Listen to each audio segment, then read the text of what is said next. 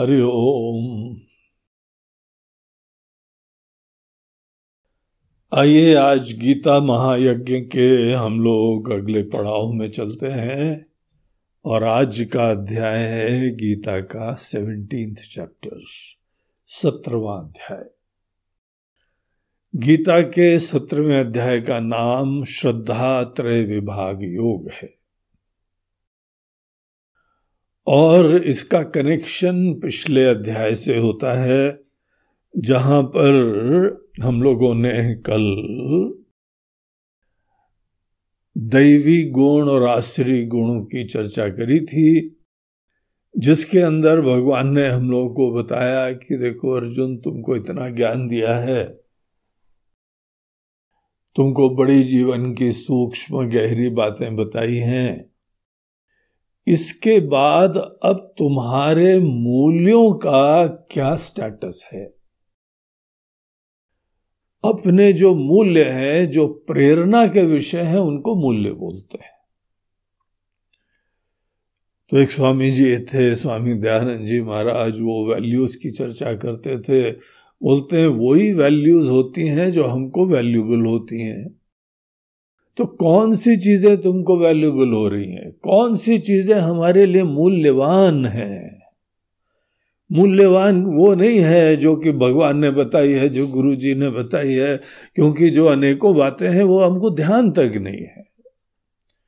और सही बात यह है, बहुत सारी चीज़ें समझ में भी नहीं आई है। अभी प्रक्रिया चलती है। कोई भी स्टूडेंट धीमे धीमे इस पथ पे आगे बढ़ रहा है, यही बहुत प्रसन्नता की बात है। लेकिन कोई उम्मीद नहीं करता है कि आपको एक बार में सब समझ में आ जाएगा। तो इसीलिए यहाँ पर प्रश्न ये नहीं है कि आपने क्या क्या पढ़ लिया क्या क्या सुन लिया। प्रश्न ये है कि जो भी जीवन में पढ़ा है, सुना है, अनुभव करा है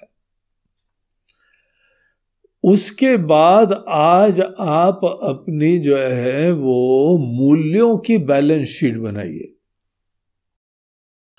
हमारी प्रेरणा के विषय कौन से हैं? गीता सुनने के बाद हमारी प्रेरणाएँ वही हैं कि हमारी प्रेरणाओं में परिवर्तन हुआ है। क्या हमारे जो भी लक्ष्य थे, जो भी आदर्श थे, जो भी महत्वाकांक्षाएँ थी हम उन चीज़ों में और इंस्पायर्ड रूप से लगते हैं कि हमारे मूल्य ही बदल गए हैं। पुराना स्टेटस ही बना हुआ है, पुराने सपने ही बने हुए हैं, पुराने वैल्यूज़ ही बनी हुई हैं। और ये जो गीता पढ़ी, ये जो अनेकों महात्माओं का सन्निधि प्राप्त करी, उसके बाद अब हम इन्हीं चीज़ों में लगे रहते हैं। लेकिन हाँ थोड़ी प्रसन्नता से लगे रहते हैं, थोड़ी निश्चिंतता से लगे रहते हैं। भिन्न भिन्न संभावनाएँ हैं, आदमी के अंदर मूल्य कैसे हैं। आज भी अपेक्षावान व्यक्ति की तरह जीते रहे हमको ये चाहिए, हमको ये चाहिए, हमारे अनुकूलता ये है। अब एक सज्जन सत्संग के लिए आए हमें बोला हाँ भाई, आश्रम का स्टे कैसा रहा आपका? बोलते, महाराज जी, बड़ा मज़ा आया। बहुत ही आनंद आया। हमें बोला, तुम अपने वाक्य देख रहे हो? बोलते हैं, क्या वाक्य महाराज जी, मज़ा आया, आश्रम में मज़ा आया। सत्संग में भी मज़ा आया। बड़ी शांति मिली। हमला तुम अपने वाक्य देख रहे हो? बोलते हैं, क्या देख रहे हैं इसमें? बोला, आज भी तुमको आश्रम में आना, सत्संग करना, उसमें भी पता क्या दृष्टि है? क्या आया? ये आया। बिजनेसमैन थे ना? बोला हाँ महाराज जी बिजनेसमैन थे। हम बोला, फिर समझ में आता है। बिजनेसमैन की दृष्टि जीवन भर यही रही है। आज कितना आया? आज कितना गल्ला आया? आज कितना प्रॉफिट आया? आज कितने ग्राहक आए? हाँ, आया आया आया। और सब चीज़ें आने के बाद सेठ जी घर में बैठे बोलते हैं आज बहुत भगवान ने कृपा करी आज बहुत कुछ आ गया। और बीवी झगड़ा करने लगे तो कहीं पे जंगल में चले गए आश्रम में चले गए। बोलो अब क्या आया? बोलते शांति आई। यहाँ पे जो है, बड़ा रिलैक्सेशन आया टेंशन गया, आनंद आया। तो देखो, क्या यहाँ पे मूल्यों का मतलब क्या होता है? हमारी फंडामेंटल प्रेरणाएँ अगर आज भी वही हैं तो कोई आमूल परिवर्तन मनुष्य के अंदर नहीं होएगा। शिक्षा, सत्संग इन सब चीज़ों का भजन, इसका मतलब क्या है? आप इतने सालों से भगवान का भजन कर रहे हैं। और गुरु की कृपा से आपको मंत्र भी मिल गया, आप मंत्र का भी अनुष्ठान कर रहे हैं। अब हमारे मूल्य क्या है? भगवान, अब बड़ी कृपा आई, अब ये आई, अब वो आई, अब वो नहीं आई। उसको भी आना चाहिए, इसको भी आना चाहिए। देखो, बेसिक हमारा जो अंतकरण का एक कॉन्फ़िगरेशन होता है कि यह आता रहे जीवन में और हम एक अनेक अनेक मनोकामनाओं की पूर्ति के लिए हम यहाँ पे उपलब्ध रहे। ये हमारी समस्या है, यही बच्चों की समस्या है। उनका भी यही रोना, अब ये नहीं आया ये नहीं आया, वो नहीं आया, ये भी लाए। किसी तरह से लाओ। रिटायरमेंट का पैसा किनारे करके हमारे ले ले आओ। देखो कैसी बुद्धि है। ये सब दृष्टांत हम दे रहे हैं, मूल्यों की चर्चा करने वाले अनेकों। सोलहवें अध्याय में भगवान ने बोला, ये लोग सदैव कामनाओं की पूर्ति के लगे रहते हैं। अनेक अनेक अपेक्षाओं की पूर्ति ही होती रहती है। ये अध्याय कब खत्म होगा? जो अपनी कामनाओं की पूर्ति, अनेकों अपेक्षाओं की पूर्ति का ही माइंडसेट विराजमान है, वही माइंडसेट अनेकों प्रकार के कॉम्प्रोमाइजेस करता है, अधर्म करता है, उसको ही आसुरी मूल्य कहते हैं। और एक टेबल टर्न हो जाती है कई बार। हमको कुछ नहीं चाहिए, कोई चिंता नहीं है। भगवान हमको अब, आप क्या देंगे? ये आया, हमको आया, वो ये भाषा बदल जाती है। अब यहाँ पे भाषा ये होती है कि भगवान आपने जो जीवन दिया है हमको उसमें तो अब बड़ा कृतार्थता हो रही है, धन्यता हो रही है। और धन्य होके जो भी परिस्थिति आती है, उसमें जो भी सबके लिए उचित है, कल्याणकारी है, वो ही कार्य करने की हमारी प्रेरणा होती है। तो फाइनल मूल्य क्या है आदमी के अंदर? मूल्य हमारी प्रेरणा का विषय क्या है आज? ये जो है पिछले अध्याय का विषय था और उस अध्याय के अंत में एक वाक्य आया था कि अर्जुन, देखो, अपने आदमी अपने लाइक्स डिसलाइक्स से जीता रहता है और उसी को बुद्धिमत्ता समझता है, उसी को स्वतंत्रता समझता है। तुम स्वतंत्र ज़रूर हो, लेकिन केवल अपने राग द्वेष की पूर्ति के लिए। तुमको पसंद है, तुमको नहीं पसंद है, तुम उसी के चारों नाच रहे हो। इससे मुक्त होना चाहिए। इसीलिए हमारे जीवन की डोर, हमारे इस अहंकार, अभिमान, जीव भाव, इस ईगो के हाथ में हमारी बागडोर नहीं हो, जो कि सदैव हमको नचाता रहता है कि हमको पसंद है, हमको नहीं पसंद है।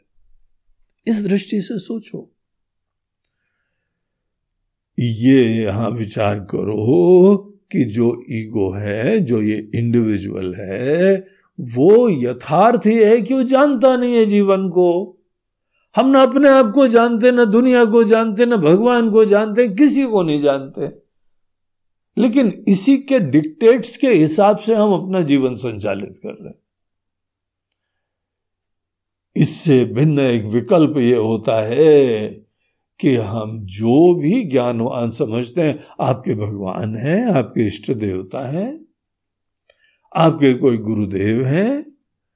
अगर उनके बारे में ये मन के अंदर एक बहुत ही स्पष्ट और दृढ़ दृष्टि है कि ये जीवन के रहस्य जानते हैं, और अर्जुन की तरीके से उन्हीं को अपने जीवन के रथ का सारथी बनाना है। तो ज्ञानवान को क्या पसंद है, नहीं पसंद है? चलो उस तरह से ट्राई करा जाए। स्वस्थ लोग कैसे जीते हैं? चलो वो ट्राई करा जाए। जो जगे हुए लोग हैं, उनको क्या अच्छा लगता है, क्या नहीं अच्छा लगता है? चलो वो ट्राई करा जाए। यही ऑब्जेक्टिव है शास्त्र की इच्छा के अनुसार जीना। हम आज अपनी इच्छा के हिसाब से जी रहे हैं और कल अपने गुरुदेव की इच्छा के हिसाब से जी रहे हैं। कल हम गीता के हिसाब से जी रहे हैं। दूसरे दिन हमको कुछ थोड़ी सदबुद्धि आई, अब हम जो है राम जी के हिसाब से जी रहे हैं, हनुमान जी के हिसाब से जी रहे हैं। यही जीवन है। आज भी हमारी पसंदगी, नापसंदगी है, लेकिन उसके पीछे हम विराजमान नहीं है। हमारे भगवान विराजमान है। एक अज्ञानी विराजमान नहीं है, ज्ञानवान विराजमान है। अब खाना पीना हम अपने हिसाब से खाएँ तो सब गड़बड़ होता जाता है। पता लगा कि शुगर भी हो गई बीपी भी हो गया, मोटापा भी हो गया। ऑब्वियसली कहीं ना कहीं हमारी सोच में कमी थी, उसका ही दुष्परिणाम हुआ। अगर हमको ऐसी सद्बुद्धि पहले आ जाती कि जो स्वस्थ हैं, जो ज्ञानवान हैं, उनके हिसाब से हमको जीना चाहिए। तो ये अनेकों प्रकार के विकार और समस्याएँ नहीं होती। यही ऑब्जेक्टिव होता है शास्त्र के हिसाब से जीने का। शास्त्र भी हमको कुछ उचित, अनुचित बताते हैं। इष्ट, अनिष्ट बताते हैं। कार्य, अकार्य बताते हैं। हम भी अपने अंदर पसंदी, नापसंदगी पहले कर रहे थे। वो भी पसंदगी, नापसंदगी हमको उसकी भी एक लिस्ट देते हैं। लेकिन डिफरेंस क्या है? पहले स्टेज में राग द्वेष के पीछे एक अज्ञानी, एक नासमझ और केवल स्वार्थी, अपनी चिंता, अपनी दीनता, अपनी असुरक्षा, इससे प्रेरित लाइक्स एंड डिसलाइक्स का पूरा कॉन्फ़िगरेशन था। और जब हम अपने गुरुदेव से या शास्त्र के हिसाब से, भगवान से किसी के हिसाब से जीते हैं तो वहाँ पे वो हमको विधि निषेध देने वाले, इष्ट अनिष्ट बताने वाले, कार्य अकार्य बताने वाले जगे हुए हैं, स्वस्थ हैं। स्वस्थ लोगों का मार्गदर्शन प्राप्ति की प्रेरणा, यही शास्त्र का मार्गदर्शन प्राप्त करने का ही हेतु होता है। इसीलिए अर्जुन भगवान ने पिछले अध्याय में बताया, तस्मात शास्त्रम प्रमाणम थे शास्त्र का आश्रय लो, ये तुम्हारा सौभाग्य है। और वो भी हम लोगों के वेद जैसे शास्त्र पूरी दुनिया में कहीं नहीं है। सबको बच्चा समझ के, पापी समझ के फिर मार्गदर्शन दिया जाता है। कैसे शास्त्र हैं ये? यहाँ सबकी इज़्ज़त करते हुए, सबको ब्रह्म देखते हुए, सबको पूर्ण काम देखते हुए, फंडामेंटली तुम्हारे अंदर स्वस्थता विराजमान है इस अंदाज से देखते हुए फिर तुमको कोई मार्गदर्शन प्रदान करे। तो देखो कितना डिफरेंट चीज़ हो जाती है। यही एकमात्र अपने अंदर स्वस्थता की प्राप्ति का तरीका होता है। शुरुआत में कोई अच्छे ज्ञानवान की सन्नति लो, उसके हिसाब से अपनी चिंतन करो, विचार करो, निश्चय करो और फिर अच्छे मूल्य रखो, अच्छी प्रेरणाएँ रखो। तो ये बात पिछले अध्याय में भगवान ने जो बताई कि जो लोग शास्त्र को आधार बना के जीते हैं, शास्त्र के प्रति श्रद्धा रखते हैं। और फिर कार्य करते हैं। तो वो लोग जो है, सदबुद्धि वाले हैं, वो पुण्यात्मा हैं, उनकी खुशकिस्मती है, सौभाग्य वाले हैं। ठीक गाइडेंस मिलेगा, ठीक, कल्याण होगा। तो इससे अर्जुन के मन में क्वेश्चन आता है। क्या क्वेश्चन आता है? उससे सत्रवा अध्याय प्रारंभ होता है। तो ये श्रद्धा से संबंधित विषय है, अध्याय है। अर्जुन भगवान से पूछता है कि, भगवान ये शास्त्र विधिमुत्सृज यजंते श्रद्धयान्विता। तेषाम निष्ठा तो कहा कृष्ण? हे कृष्ण, ऐसे लोगों के बारे में कृपया बताइए। हम इसी पॉइंट को अच्छी तरह समझना चाहते हैं। कि देखिए, बात हमको समझ में आ रही है कि शास्त्र एक वो पैकेज है हमको जीवन को समझने का और जीवन जीने का, जहाँ पे कोई प्रबुद्ध जगे हुए स्वस्थ व्यक्ति हमको दिशा दे रहे हैं। उनकी बातों पे श्रद्धा रखें। श्रद्धा मतलब ये नहीं है कि हमने पहले समझ लिया, वो जो भी बोल रहे हैं सब समझते हैं, हम बोलते हम नहीं समझते हैं। श्रद्धा सदैव अंधकार में, अज्ञान में ज़रूरत पड़ती है। ज्ञानवान होने के बाद श्रद्धा थोड़ी चाहिए, बात तुम समझ ही गए हो। लेकिन वो एक फ़ेज़ आता है जहाँ अभी तक हम नहीं समझे हैं, हमको मात्र विश्वास से बढ़ना है। अब दुनिया की देखा देखी में भी हम जब चल रहे हैं तो ये थोड़ी दुनिया के तौर तरीकों के बारे में बड़ा गहन चिंतन कर लिया है, दुनिया का जीवन दर्शन समझ लिया है, तब जाके फॉलो कर रहे हैं। केवल श्रद्धा से चल रहे हैं। दुनिया के तौर तरीके के हिसाब से हम भी जीने लगे ये केवल श्रद्धा का तो विषय है। बाद में पता लगता है सब मूर्ख थे, किसी को पता ही नहीं था। एक अंधा आदमी दूसरे अंधे के पीछे जा रहा है, ऐसी स्थिति थी। थोड़ा शॉकिंग रियलाइजेशन होता है। लेकिन शुरुआत में जब तक वो नहीं पता लगे, तब तक हम केवल श्रद्धा से ही तो बढ़ रहे थे। तो आज हम दुनिया के तौर तरीके से चलते हैं, ये भी श्रद्धा का विषय है। इनिशियली ज्ञान नहीं होता है, पहले हम जस्ट बिलीव करते हैं पॉजिटिवली बिलीव करते हैं। सकारात्मक ढंग से श्रद्धा रखते हैं। हमारे जीवन बहुत बहुमूल्य जीवन है, बेशकीमती जीवन है, बड़ा आशीर्वाद है। हम दुनिया के तौर तरीके से चलें कि हम किसी ज्ञानवान के तौर तरीके से चलें। दूसरे शब्दों में, हम दुनिया के प्रति श्रद्धा रखें, या हम जो है वह प्रबुद्ध लोगों के प्रति श्रद्धा रखें। जिन्होंने कभी विचार ही नहीं कराया हो तो भी अंधे से लगे हुए हैं दिन रात काम में। हम उनका अनुकरण करें कि जिन्होंने बहुत गहराई से जीवन का विचार कराया हम उनका अनुकरण करें। हमारी स्थिति यह है कि हमको तो पता नहीं है, हमको तो अनुकरण ही करना है। किसका अनुकरण करें? और यहाँ भगवान क्या बोलते हैं? शास्त्र का अनुकरण करो। अब प्रश्न भगवान हमारा यह है कि अगर हमको शास्त्रों का पता ही नहीं है शास्त्र कोई छोटी मोटी कोई किताब थोड़ी होते हैं। अनेकों संप्रदाय होते हैं। उनके शास्त्र केवल एक छोटी सी छोटी बुकलेट टाइप होती है। उनका पूरा शास्त्र उस बुकलेट में आ जाता है। और फिर उसको जो है वो शायद पढ़ते भी होंगे, समझते भी होंगे। शास्त्र भले छोटे हों या बड़े हों, उनका जो विचार है, इतना सूक्ष्म और गहन होता है कि वो भी समझने में जीवन लग जाता है।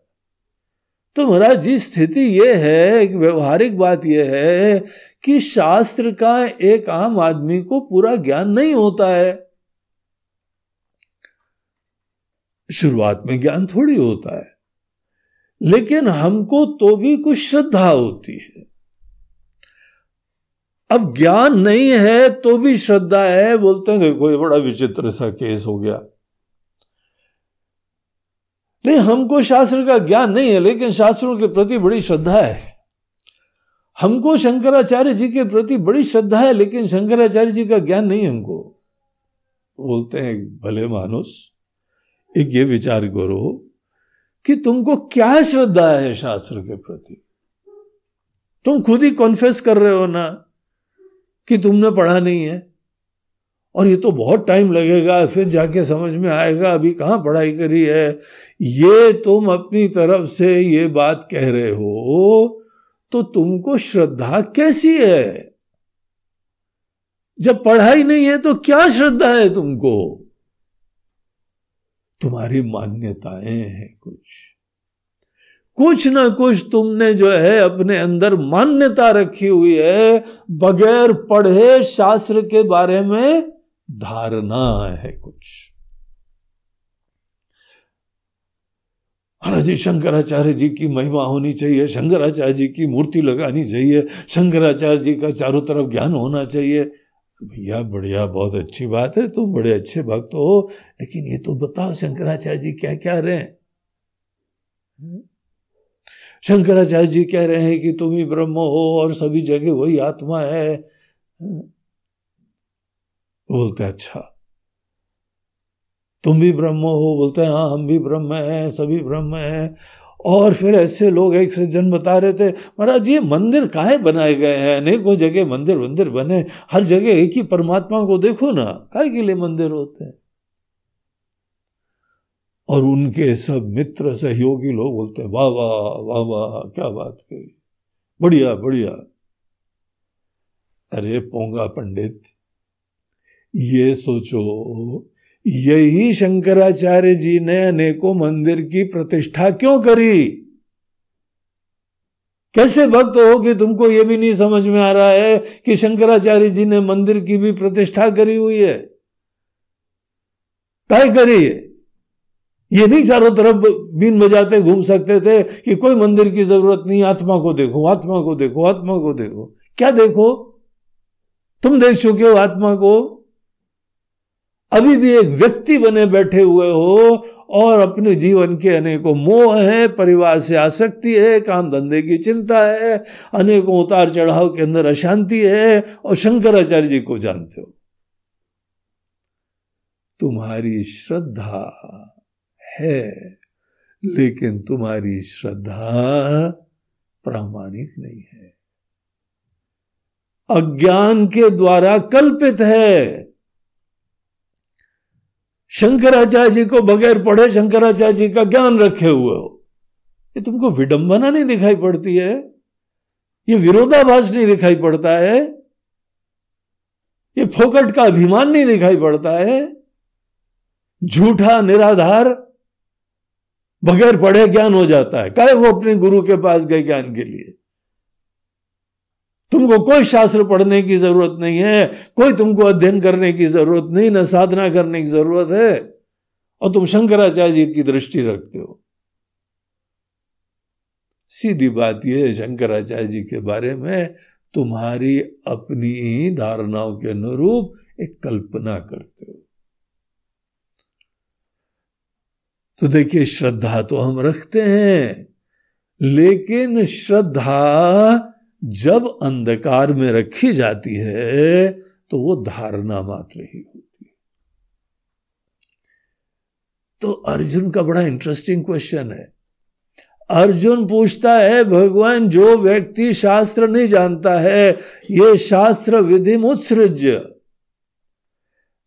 उपेक्षा करके, क्योंकि सिंपल बात हम जानते ही नहीं है, या थोड़ा सुन भी सुना लिया है तो भी हमको कोई बात किक नहीं मिलती। महत्व नहीं उसका मूल्य नहीं हुआ है हमारे अंदर। वो चीज़ें वैल्यूबल नहीं हुई अभी। शंकराचार्य जी बोलते हैं, निज ग्रहा तूर्णम विनिर्गम्यताम। अपने घर को घास के तिनके की तरह छोड़ के निकलो। कर पाए हो क्या? नहीं महाराज जी, वो तो किसी और के लिए होता होगा, जो आसक्त तो होंगे, हम तो अनासक्त होकर जीते हैं। तो तुम अपने हिसाब से अर्थ घटित कर रहे हो। उनका तो वाक्य नहीं देख रहे हो ना। तो भी तुम्हारी श्रद्धा है। जब महाराज जी ज्ञान हमको किसी का नहीं होता है तो भी श्रद्धा है। ऐसे लोगों की निष्ठा किस श्रेणी में आती? तेषाम निष्ठा तुका कृष्ण सत्वमाहो रजस्तम। हम भगवान आप ही की भाषा में बात करते हैं अब। यह गुणात्मक दृष्टिकोण से इन लोगों की निष्ठा, इनकी स्थिति, इनके जीवन में जो प्राथमिकताएँ हैं, जो प्रेरणाएँ हैं, ऐसी ये प्रेरणा का पूरा जो एक स्ट्रक्चर है, वो सात्विक श्रेणी में आएगा। क्योंकि श्रद्धा तो है। हनुमान जी क्या बता रहे हैं वो हमको नहीं पता, लेकिन हनुमान जी पे बड़ी श्रद्धा है। राम जी क्या बता रहे हैं वो हमने कभी पढ़ा पढ़ा है नहीं है, लेकिन जय जय श्री राम। अनेकों जो है वह देखो नेता लोग, क्या ज़ोर से जय श्री राम बोलते हैं? लेकिन एक सज्जन से हमने पूछा, रामायण पढ़ ली है? और अजय कहा टाइम मिलता है रामायण पढ़ने रामायण भी नहीं पढ़ी ठीक से। नहीं, पाठ कर लिया था, एक बार अखंड पाठ कर रखा था। ना, अखंड पाठ से क्या रामायण का अध्ययन होता है? हनुमान चालीसा का अध्ययन करा है, बोलते नहीं, पाठ डेली करते हैं। लेकिन हमको ज्ञान नहीं है। ऐसे लोगों की श्रद्धा होती है, लेकिन उनकी श्रद्धा का प्रकार क्या है? देखो, समझ रहे हो ना? क्वेश्चन बड़ा इंटरेस्टिंग है। हमको श्रद्धा है। देखो, सैकड़ों, करोड़ों लोग इस प्रकार के हैं, जिनके अंदर धर्म के प्रति श्रद्धा है। धर्मनिष्ठ हैं धर्म पथ पे चल रहे हैं और अनेकों दूसरों को कमेंट पास करते रहते हैं। क्या दुनिया है? क्या कलयुग है? सबको वही करना चाहिए जो हम कर रहे हैं। अच्छा ठीक है भैया, करना चाहिए। तुम्हारी श्रद्धा को नमन है, लेकिन तुमको ज्ञान है क्या? तुम्हारी श्रद्धा प्रामाणिक है क्या? कि कल्पनाओं पर आधारित है। धारणाओं पर आधारित है। तो जस्ट बिकॉज़ श्रद्धा है, उससे इंप्रेस होने से कोई फ़ायदा नहीं। क्यों? क्योंकि इन्हीं की वर्षों के उपरांत भी कोई गति नहीं हो रही है। जीवन भर पूजा पाठ भजन अपनी धारणा के हिसाब से करते आए हैं। यार, कुछ तो तुम्हारा कल्याण हो। हम डेली मंदिर जाते हैं। हम भगवान की पूजा करते हैं। हम होली दिवाली भी मनाते हैं। महाराज जी, एकादशी भी मनाते हैं। एकादशी को व्रत भी करते हैं हम। निश्चित रूप से श्रद्धालु हो। लेकिन श्रद्धालु होने के उपरांत तुम्हारे जीवन में वो ज्ञान की सुगंध क्यों नहीं आती है? जो कि भगवान के ज्ञान के वजह से हमारे संतों में, महात्माओं में उन लोग के अंदर आ जाती है। तो क्या केस है? इशू क्या है? तुम्हारी श्रद्धा अप्रामाणिक जो लोग इस विषय को नहीं जानते हैं, वो लोग बहुत शीघ्र इंप्रेस हो जाते हैं कि श्रद्धा है। देखो कितनी श्रद्धा है, देखो क्या बढ़िया टीका लगाया है। और माले तो देखो, कितने सारे गले में जो है रुद्राक्ष के माले। और केवल गले में नहीं, सर पे भी बांधा हुआ है, हाथ में भी बांधा हुआ है। उसके लिए प्रैक्टिकल हो तो वो पायल की तरह से पैर में भी बाँध। पूरा शरीर को जो है हम रुद्राक्षमय कर देंगे। क्यों करते हो? अरे जी, इसी से हमारी जो है न परिचय होता है, बड़े परम भक्त है। तो श्रद्धालु है, इसमें कोई डाउट नहीं है। लेकिन श्रद्धा किसी के जब जो पढ़ाई नहीं करी, अध्ययन ही नहीं करा, चिंतन ही नहीं करा तो कल्पना पे आधारित श्रद्धा हो जाती है। श्रद्धालु होना एक चीज़ है, हमारी श्रद्धा प्रामाणिक होना दूसरी चीज़ है। तो महाराज जी, हम तो पढ़ा ही नहीं है, कैसे हमको पता लगे हमारी श्रद्धा प्रामाणिक है कि नहीं है? तो अर्जुन का प्रश्न इस संदर्भ में यह है कि भगवान, ऐसे लोगों की श्रद्धा सात्विक है राजसी है कि तामसी। हमको एक बात समझ में आई चौदहवें अध्याय में कि अगर कोई चीज़ सात्विक हो जाती है तो उससे उत्कर्ष होता है, विकास होता है। अगर हमारे अंदर जो है श्रद्धा भी, हमारी निष्ठा, हमारी लगन सात्विक ना होके राजसी हो गई तो हम उलझे रहेंगे, आगे नहीं बढ़ पाएँगे। और तामसी होगी तो निश्चित रूप से वो तो गति नहीं होगी कोई। वो तो सबसे निकृष्ट होती है।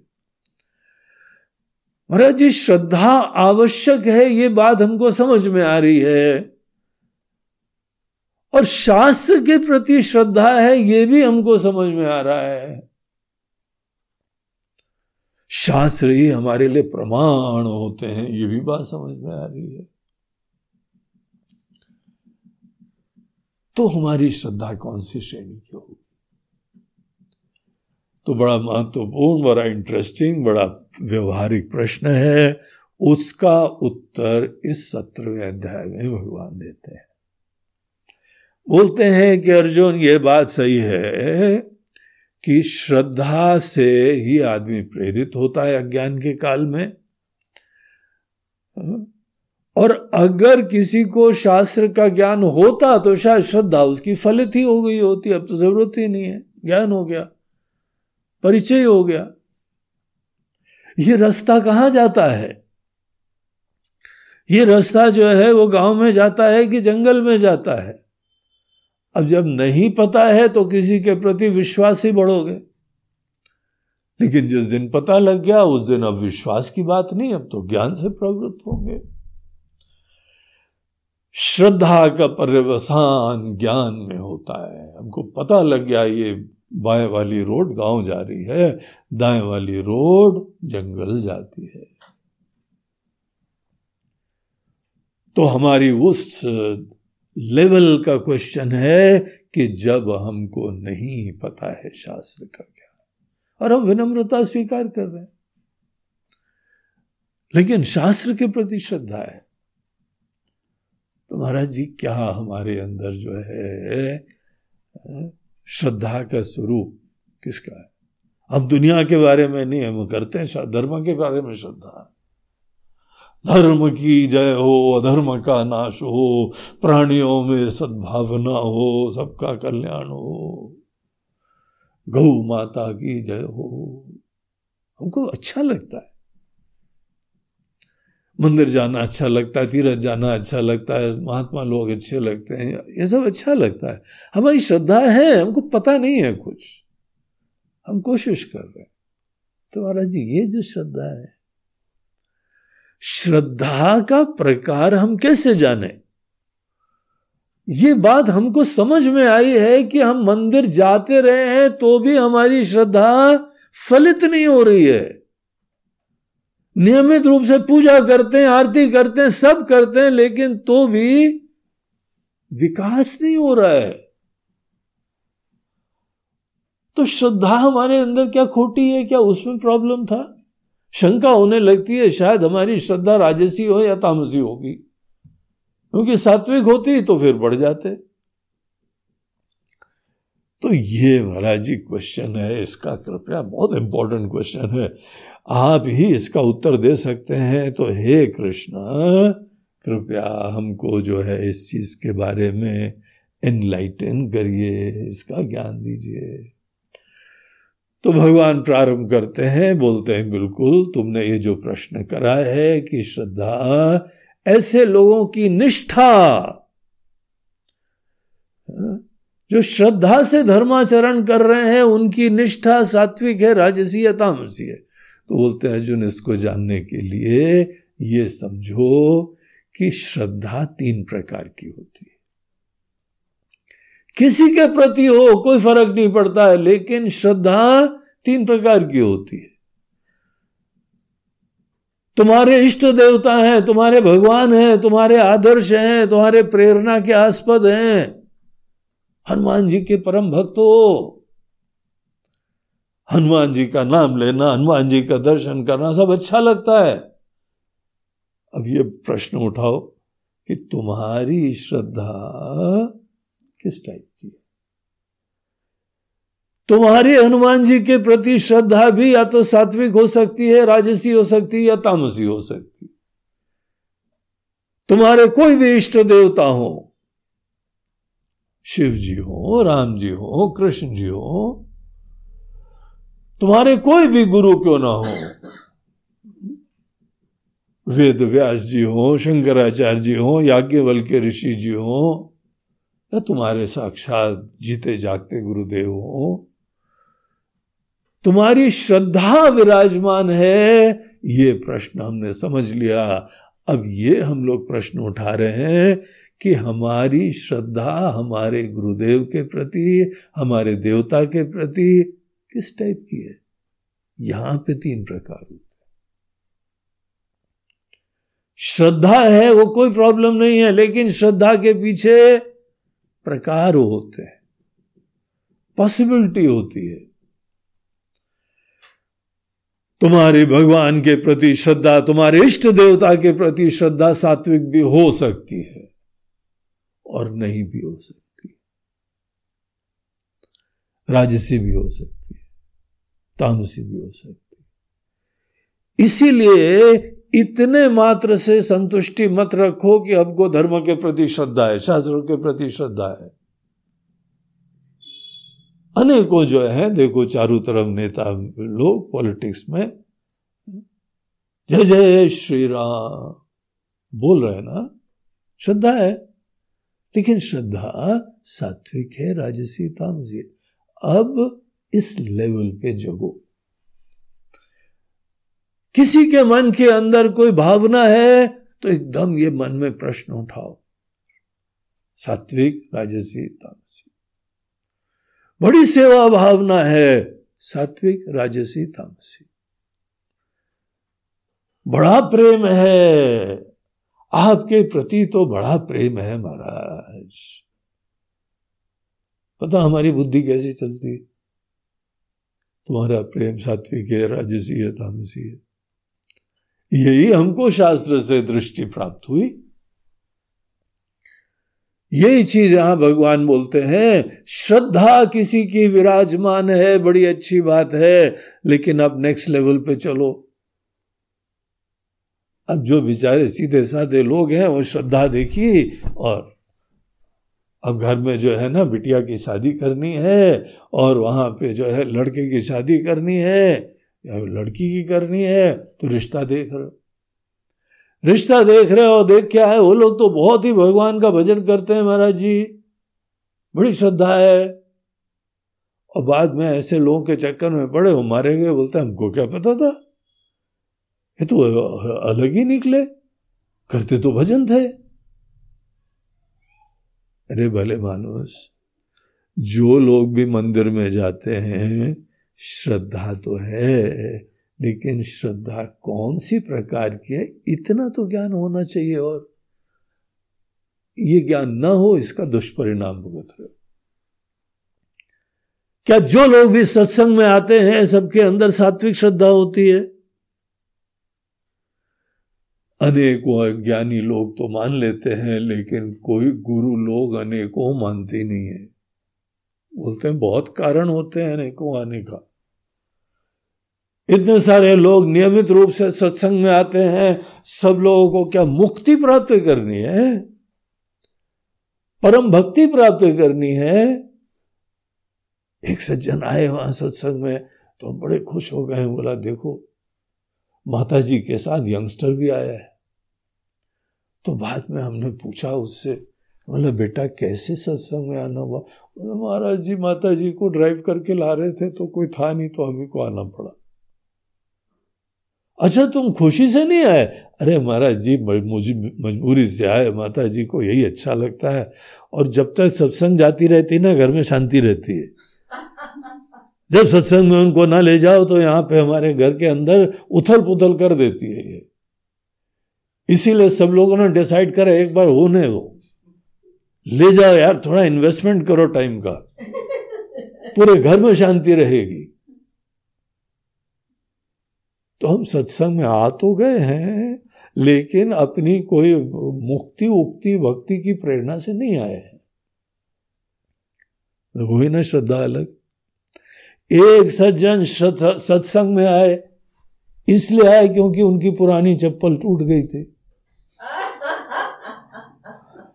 और किसी ज्ञानी लोगों ने उनको बताया था, बेटा, हम तो अपने जीवन भर चप्पल खरीदे ही नहीं है। और सदैव हमारी चप्पल तुमने अच्छी देखी होगी। क्योंकि वहाँ श्रद्धालु लोग बैठ के चप्पल उतार के अंदर चले जाते हैं, उसके बाद तुम्हारा ही टाइम है। अब तुम कह सकते हो मेरा टाइम आ गया। है? अब वो लिखने की टी शर्ट पे ज़रूरत नहीं है मेरा टाइम आएगा आ गया। अब तो जो है वह आराम से सिलेक्शन करो और वहाँ पे अपनी साइज़ की भी देखो अपने ड्रेस के हिसाब से देखो और पहन के बस थोड़ा पहनने के समय ध्यान रखना। चौकीदार ना आ जाए डंडा लेके। बाकी तुम्हारी चप्पल तुम्हारे हाथ में। सत्संग में आने के तामसी प्रेरणाएँ सत्संग में आने की राजसी प्रेरणाएँ और सत्संग में आने की सात्विक प्रेरणाएँ अगर ये नहीं समझो तो बड़े धोखे में रहो। ये तो परम सब मुमुक्षु लोग आए हैं। वाह वाह, हे प्रभु। और एक जगह तो भागवत कथा करते हैं, जब तक प्रसाद नहीं रखें तो भक्ति नहीं आते हैं। तो उन्होंने एक ट्रस्ट है, वहाँ पे उनसे जुगाड़ कर लिया, उनसे सेटिंग करी। और बोला, देखो, सेवा करनी चाहिए, भागवत, जब कथा होती है, रामायण कथा होती है, सब भक्तों की सेवा करनी चाहिए। तो महाराज जी ने बड़े स्मार्टली प्रेरणा दे दी, वहाँ स्टॉल लगवा दिया। और सबको पूड़ी हलवा जो है ना फ्रीली बटाने का उन्होंने जुगाड़ कर दिया। ऐसी भीड़ हुई बढ़िया कथा में।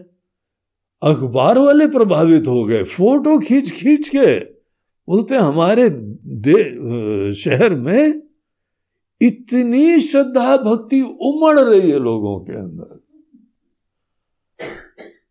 बोले, असली पोल खोले। बताए गाय के लिए श्रद्धा है। आ तो रहे तो बात सही है।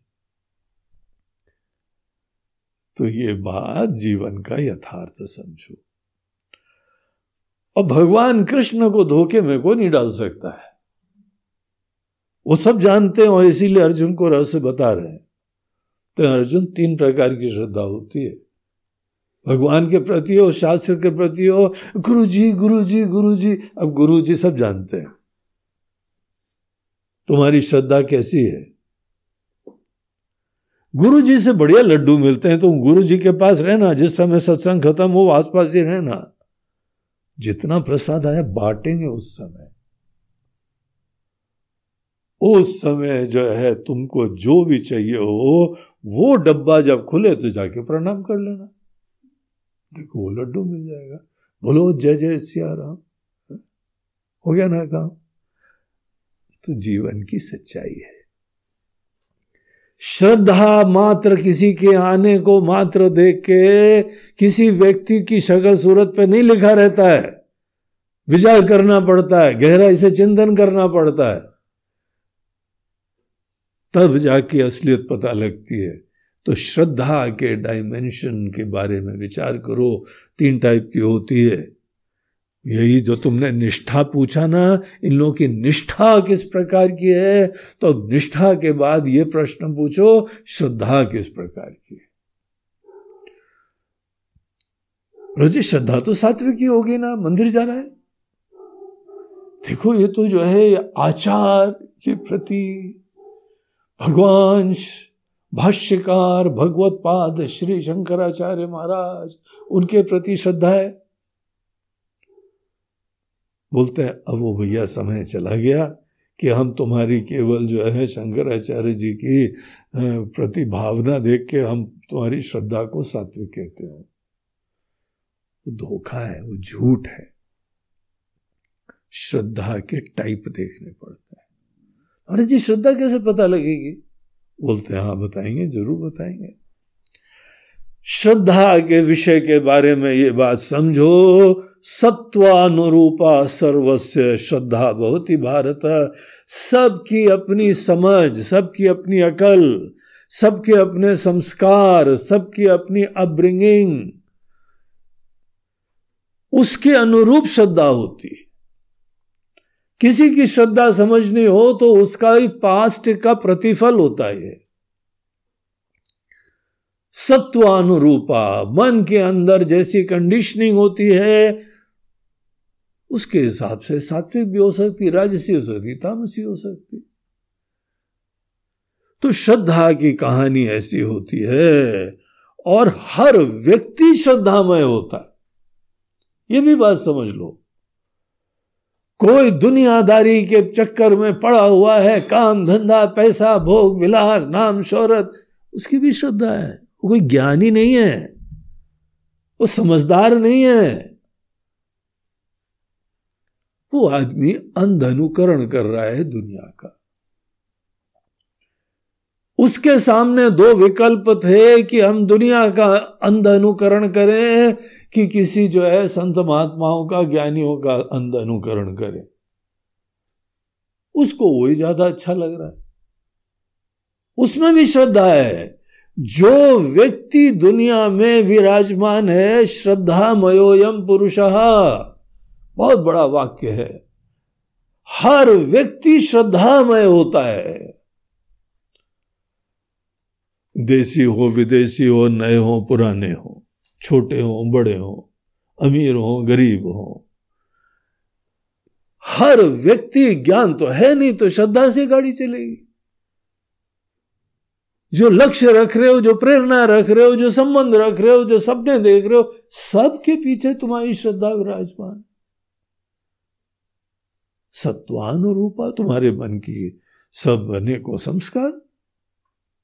वही तो हेतु होंगे ना। तो ये जो है, हर व्यक्ति श्रद्धा में होता है और जिसकी जैसी श्रद्धा होती है, वही उसकी गति होती है। वैसे ही वो व्यक्ति होता है।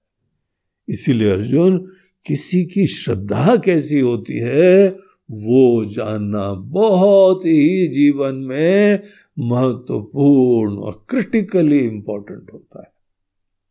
ये विद्या सीखो और इसके लिए तुमको सब शास्त्र नहीं पढ़ने पड़ेंगे। कुछ दो चार चीज़ें मात्र समझो, उससे आदमी की श्रद्धा का कॉन्फ़िगरेशन श्रद्धा का स्वरूप समझ में आ जाएगा। तो ये ज्ञान यहाँ पे बहुत ही कल्याणकारी, व्यवहारिक और महत्वपूर्ण दिया जा रहा है। तो इसका प्रारंभ करते हुए सबसे पहले भगवान बोलते हैं, हम कुछ चीज़ें यहाँ पे निमित्त बताते हैं। सिंपल सिंपल चीज़ें। तुम किसका आदर करते हो? तुम किससे इंप्रेस होते हो? हम्म। तुम्हारा जो है भोजन पानी की रुचियाँ क्या होती हैं? तुम यज्ञ करते हो, दान करते हो, तप करते हो, उसमें किस अंदाज से करते हो, किस प्रेरणा से करते हो?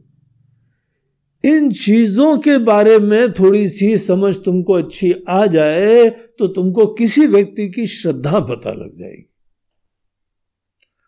और दूसरे की श्रद्धा जानने का यहाँ ऑब्जेक्टिव नहीं है, यहाँ बेसिकली अपनी श्रद्धा जानने का ऑब्जेक्टिव है। और अगर तुम्हारी श्रद्धा सात्विक होती है तो तुम्हारी निश्चित रूप से अच्छी गति होगी और अगर श्रद्धा तुम्हारी राजसी या तामसी होती है तो तुम भले कितने श्रद्धालु हो, कितना जय जय श्री राम कर लो, तुमको कभी जीवन भर राम जी की कृपा नहीं मिलेगी, तुमको उनका आशीर्वाद, ना उनका ज्ञान का लाभ मिलने वाला है। कटु सत्य है। सात्विक श्रद्धा ही प्रतिफलित तो होती है। राजसी तामसी संसार में लगाए रखती है। तामसी तो बढ़ने नहीं देती है। राजसी हमको संसार में लगाए रखती है। जैसे हो वैसे ही बने रहोगे। तुम्हारी गहराई में जो तुम्हारी अंत स्थिति है, उसमें कोई परिवर्तन नहीं आएगा, यद्यपि तुम श्रद्धालु रहे हो। क्योंकि श्रद्धा ही राजसी रही। इसीलिए ये अत्यंत महत्वपूर्ण विषय को जानो कि श्रद्धा का प्रकार कैसे जाना जाता है। तो इस विषय को सबसे पहले बताते हुए बोलते हैं कि पहला क्राइटेरिया समझो कि कौन व्यक्ति किसको पूज्य समझता है। ये सर किसके आगे झुकता है? दूसरे शब्दों में तुम कैसे लोगों के साथ को ज़्यादा कल्याणकारी समझोगे? तुमको मौका मिल गया कि तुमको एक किसी बहुत ही धनवान, प्रसिद्ध के साथ फ़ोटो खिंचाने का मौका मिल जाए। सेल्फी। यहाँ पे बिल गेट्स आ गए? जेफ पेसोस दुनिया के अभी तक के सबसे अमीर आदमी कल तक थे। कल टेस्ला कंपनी के मालिक दुनिया को बहुत अद्भुत सी एक इलेक्ट्रिक कार देने वाले व्यक्ति इलॉन मस्क, वो दुनिया के सबसे अमीर आदमी बन गए। इतना पैसा अर्जित करा। Bill Gates Mukesh Ambani. अब मौका मिल गया तुमको। मुकेश अंबानी आए हैं फटाफट उनके साथ। एक सेल्फी सर, एक सेल्फी कम से कम ये पल याद रहे कि आपके साथ हम मिले थे। तुमको खुशी होती है ना? या कोई जो है बड़े सरल, शांत, ज्ञानवान कोई सन्यासी आए? क्या उनके साथ सेल्फी खिंचाने की प्रेरणा कभी होती है? या कोई बड़ा दुष्ट तिगड़मी, तांत्रिक, दूसरों का नुकसान करने वाला काला काला कपड़ा और मोटे मोटे माले पहन के कोई भजन वज़न नहीं करता है, दूसरों का काम बनाता है किसी तरीके से? पता नहीं कहाँ कहाँ जाता है, शमशान में जाता है। और वो बाबा तुम्हारे पास आ गए। अरे बाबा रे बाबा। महाराज जी एक सेल्फी। तुम्हारे लिए कौन पूज्य होते हैं? ये सबसे पहला क्राइटेरिया तुम्हारी श्रद्धा को जानने का होता है। तो यहाँ भगवान बोलते हैं कि अर्जुन जो व्यक्ति यजंते सात्विका देवान। कोई दैवी गुणों से व्यक्ति युक्त जो भी व्यक्ति होते, अच्छे व्यक्ति होते। अभयम सत्व संशुद्धि, ज्ञान योग व्यवस्थिति, ये सब दैवी गुण। किसी के अंदर ये गुण तुमको दिखे तो तुम्हारा मन जो है, वह श्रद्धा और आदर से युक्त हो जाता। अच्छा लगने लगता। ये अच्छा लगने लगता है। तुम्हारी वैसी श्रद्धा का ही ये इफ़ेक्ट होता है। सात्विक श्रद्धा इसीलिए सात्विक लोग अच्छे लग रहे हैं।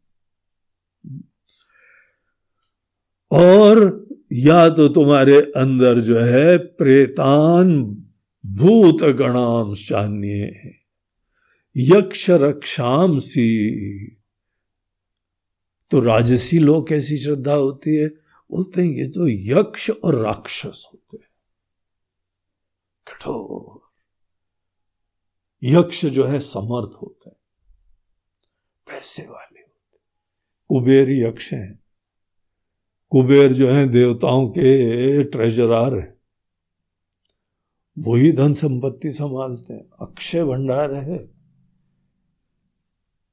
किसकी पूजा कर रहे हो? सन्यासी की सब लूट जाएगा। वो जैसे खाली हाथ है ना, तुम भी खाली हाथ हो जाओगे। वो भी लकीर के फकीर हैं, तुम भी लकीर के फकीर हो जाओगे।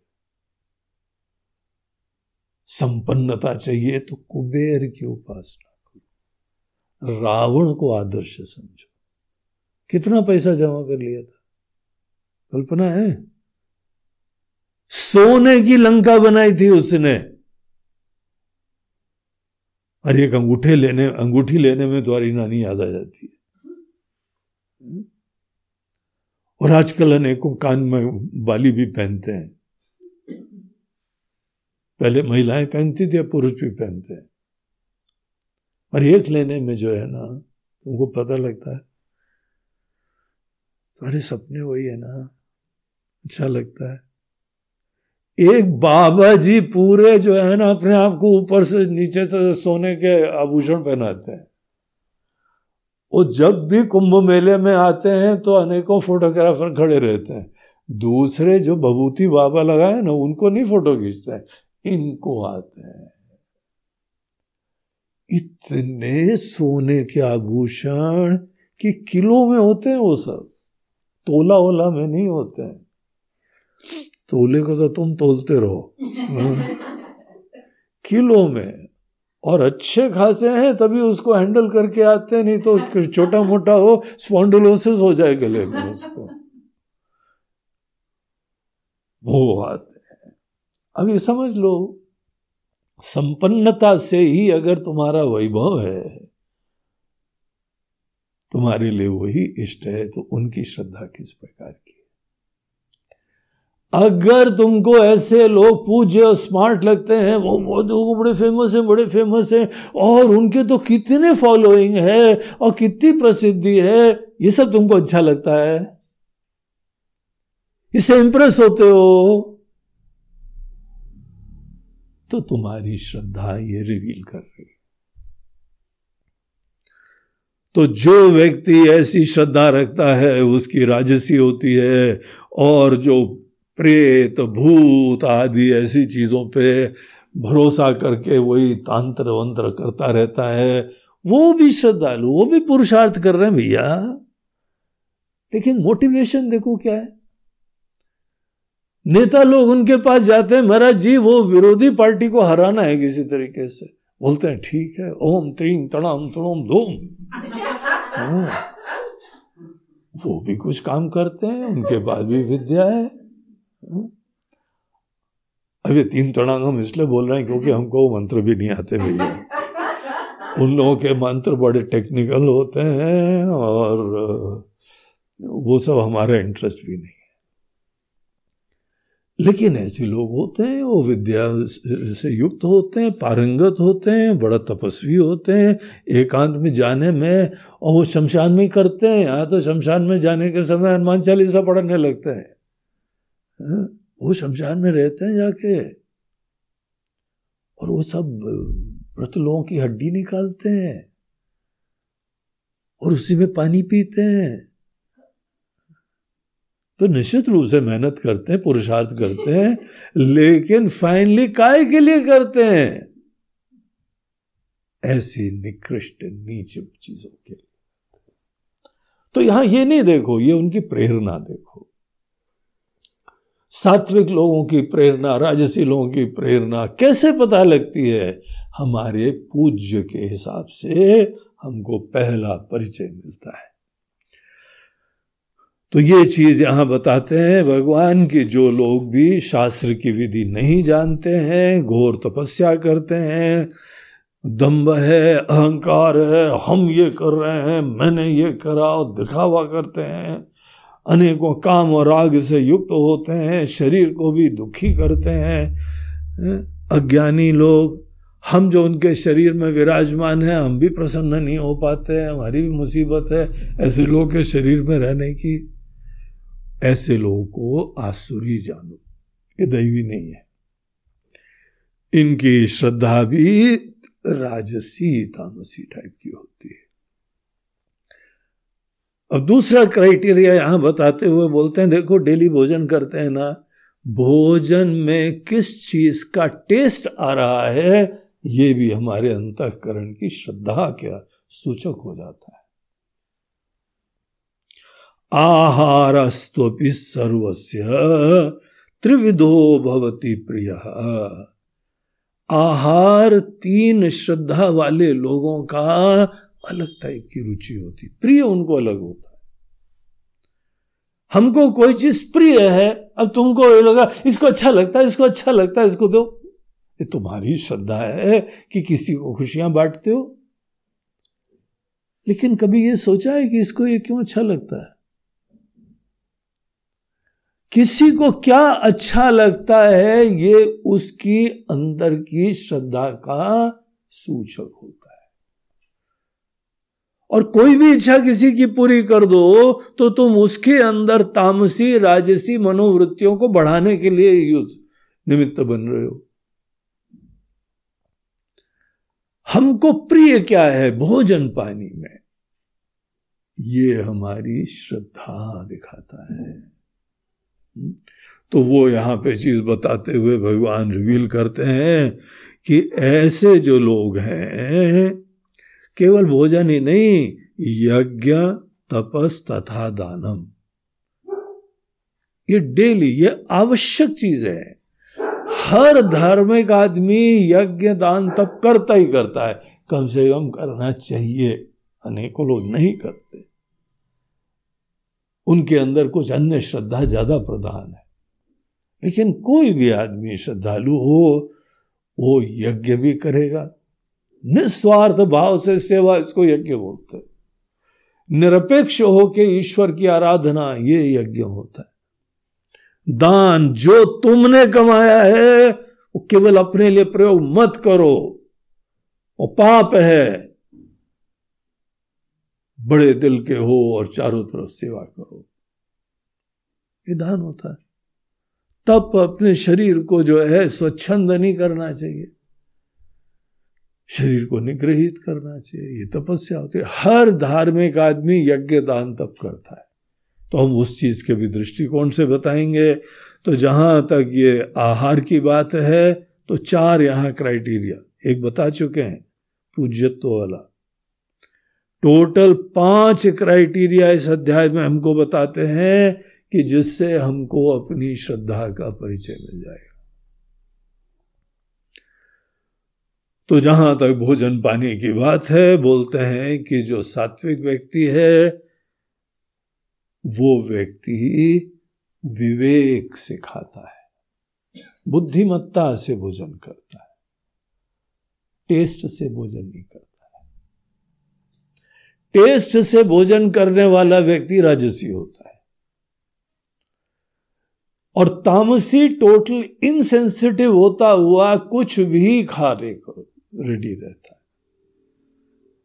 हाँ? उसके अंदर न ही विवेक है, न ही संवेदना है। सात्विक व्यक्ति सोच समझ के विवेक जो उचित हो, जितना उचित हो, वो खाता है। तो सात्विक व्यक्ति विवेकी होता है, प्रबुद्ध होता है, कमांड में होता है। राजसी व्यक्ति बहुत टेस्ट का ध्यान रखेगा और टेस्ट में सो हर वैरायटी हो, अतियाँ हो, ज़्यादा मीठा, ज़्यादा नमकीन, ज़्यादा खट्टा, ज़्यादा मिर्चा तो ये हमारी अपनी ही जिहवा को टिटिलेट करता है सेंसेशंस क्रिएट करता है सेंसेशंस ही चाहिए उनको। अगर तुम भोजन पानी में सेंसेशन प्रिय हो तो तुमको पता लग जाना चाहिए कि कम से कम उस समय तुम्हारा मन राजसी है। और राजसी अगर गहराई में रजोगुणी विराजमान है तो बाकी रजोगुण के समस्त परिवार उसके साथ जुड़े रहेंगे। तो सरप्राइज़ तुमको नहीं होनी चाहिए। शौक नहीं होना चाहिए। अरे हमको क्या पता? ये तो ऐसा निकला। है? हमने तो सोचा इसको जो प्रिय है उसको देते रहो। पता लगा कि रजोगुण के परिवार के अंदर काम क्रोध भी होते हैं। उनके अंदर भयंकर काम क्रोध का आवेश आने लगा। और किसी को भी कोई भी पकड़ लेंगे, मनोकामना पूर्ति करने के लिए शोषण करेंगे। बोलते हैं तो बड़ा दुष्ट निकला, इतना प्यार से सेवा करी इसकी। तुमको यही नहीं देख रहा था। उसके टेस्ट से ही रिवील हो रहा था कि उसके अंदर की श्रद्धा राजसी है। तो इस अज्ञान की कीमत चुकानी पड़ती और ये जो भोजन करता है सात्विक व्यक्ति, सोच समझ के विवेक से जितना ज्ञान है और ज्ञान प्राप्त करने की विनम्र कोशिश भी करता रहता है, इससे वो स्वस्थ रहता है, प्रसन्न रहता है। और जो व्यक्ति टेस्ट से प्रेरित होता है वो रोगी हो जाएगा। विकृत हो जाएगा। तो ये जो जो अनेक लोग रोगी हो रहे हैं हम्म, तो हमको जो है चटपटी चीज़ खानी है और बहुत दिन हो जाते हैं चटपटी चीज़ नहीं मिलती है तो वही चाट और पानी पूरी और ये सब चटपटाई की श्रेणी में आता है?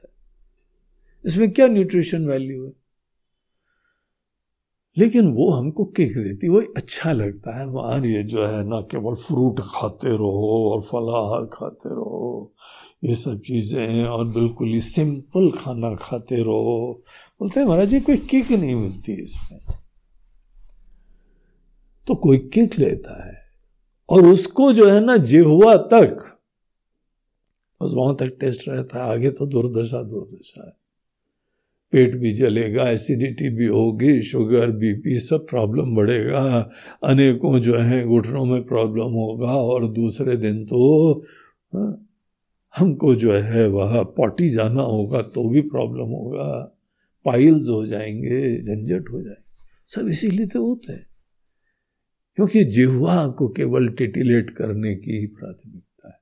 उससे आगे नहीं सोच पाते। तो अर्जुन, जब भी ऐसा हो और जब भी कोई भी सड़ा गला, कुछ भी पैक्ट खाना खाने के लिए प्रवृत्ति हो, ये तामसी में आता है।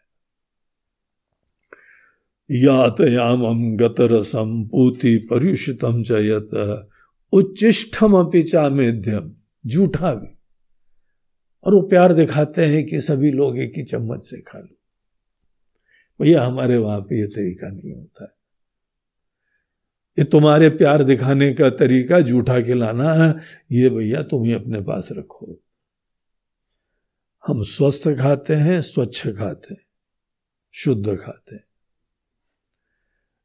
तो इस तरीके से जो लोग करते हैं, वो तामसी वृत्तियाँ भगवान बताते हैं। उच्चिष्टम जूठा बासी तो बोलते हैं, नहीं, ये जगो। इन चीज़ों में जगो तुम्हारी श्रद्धा यही नहीं है कि तुम्हारी तामसी है, राजसी है, लेकिन इन चीज़ों को खा खा के बढ़ती भी है। वैसे तो प्रसंग यहाँ पे यह है कि तुम्हारे लिए प्रिय क्या हो जाएगा? प्रिय ये हो जाएगा। और वो चीज़ें करोगे तो और बढ़ भी जाए इसीलिए हम लोग सात्विक भोजन, शुद्ध भोजन भोजन, हम लोग के वहाँ क्या चौका वौका लगा के, बढ़िया भगवान का भोग लगा के, तब भोजन का परंपरा थी। अब खत्म हो गई वो सब। टेस्ट के चक्कर में सब भ्रष्ट हो गए। इसीलिए और दुर्गति होती जाती है सबकी। तो ये यहाँ पर जो है फल की बात थी आहार की बात थी, भोजन कैसे करना है? अब भगवान बोलते हैं कि चलो यज्ञ की बात करें, पूजा की बात करें। तुमको पूजा अच्छी लगती? बोलते हैं हमारे जी, भगवान की पूजा बड़ी अच्छी लगती। अब पूजा करते समय भी वहाँ पे लोगों की श्रद्धा तुम देख सकते हो। बताना मत सीधे, जल्दी जल्दी। लेकिन समझ जाओ। जब वो पूछे, जब उसकी जिज्ञासा हो, तब जाके बताना। अन्यथा तुम तो प्रबुद्ध हो ना, तुम तो जानो, और दूसरे की छोड़ो अपने पूजा के बारे में ज़्यादा ध्यान दो। यष्टव्य में वैति मन समाधाय च सात्विक। पूजा तो ऐसी चीज़ है जो करने योग्य है, जो सौभाग्य है। पूजा को एक सौभाग्य समझो। बोझा नहीं है, ईश्वर की आराधना कर रहे हो। ईश्वर को धन्यवाद दे रहे हो जो तुम्हारे ऊपर कृपा की वृष्टि करते रहते हैं, उनको तो दो पुष्प भेंट कर रहे हो। भावांजलि दे रहे हो। भाव के पुष्प अर्पित कर रहे हो। ये तो करने योग्य इतनी कृपा बरस रही है, ऐसे भगवान को थैंक यू बोल रहे हो मात्र। ये तो करने योग्य है। और कोई फल की चिंता नहीं करते हैं। सात्विक व्यक्ति क्योंकि धन्यता की अभिव्यक्ति करता है, इसीलिए कोई फल का विचार तक नहीं करता। भगवान, क्या मांगे आपसे? आप सतत कृपा की वर्षा कर रहे हो, हमको तो ये आदत से ही मुक्ति मिल जाए महाराज जी, दीनता से। ये कर्म कम से कम अपेक्षाओं से कलुषित ना हो। इस भाव से जो पूजा करता है, वो व्यक्ति जो है ससात्विक अफलाकांक्षी भी यज्ञ विधि दृष्टा जो विधि विधान है स्ट्रिक्टली फॉलो करता है, क्योंकि विधि भगवान क्या द्वारा बताया हुआ है, ज्ञानी लोगों के द्वारा बताया हुआ है, स्वस्थ लोगों के द्वारा बताया हुआ तरीका है। इसीलिए विधि विधान को फॉलो करते हुए, धन्यता से युक्त रहते हुए, हर चीज़ को व्यापार नहीं बनाते हुए। वो सात्विक है। जब भी तुम ऐसी पूजा करोगे तो तुम सात्विक होगे। और दूसरी तरफ़ से अभिसंध्याय तो फलम। सदैव जब कोई मांगना हो, तभी पूजा करते हो। फल की प्राप्ति के लिए ही भगवान के पास जाते हो। और उसमें भी दिखावा बहुत ज़्यादा करते हो। जब कोई देखने वाला हो तो तुम्हारी भक्ति ज़्यादा उमड़ती है। एकांत में कोई भक्ति भक्ति उमड़ती नहीं है। इसको बोलते हैं दम्भ, दिखावा। इज्जते भरत श्रेष्ठ, तम यज्ञम विधि राजसव उसको राजसी यज्ञ समझो। और जो विधि विधान का ध्यान ही नहीं देता है मंत्र वंत्र भी ठीक से चैंट नहीं करता है। और बाद में जो भी सहयोगी लोग हैं जिन्होंने तुमको पूजा का कार्य करवाने में भी मदद करी है, उनको कोई दक्षिणा देने की भावना नहीं होती। दक्षिणा हमारी ग्रेटिट्यूड का एक्सप्रेशन होता है। दक्षिणा फ़ीस नहीं होती है। एक सज्जन यहाँ पहले जो है, वो उन्होंने कोई स्पॉन्सरशिप करी। और बाद में कोई दक्षिणा वक्षिणा देने की बात ही नहीं आई। हमने बोला, यार, तुमको आइडिया है कि एक दक्षिणा नाम की चीज़ होती है? तो महाराज जी, हमने स्पॉन्सरशिप कर दी। बोला, यार, इतनी बुद्धू हो तुम। तुमको इतना नहीं पता है कि दक्षिणा स्पॉन्सरशिप नहीं होती है?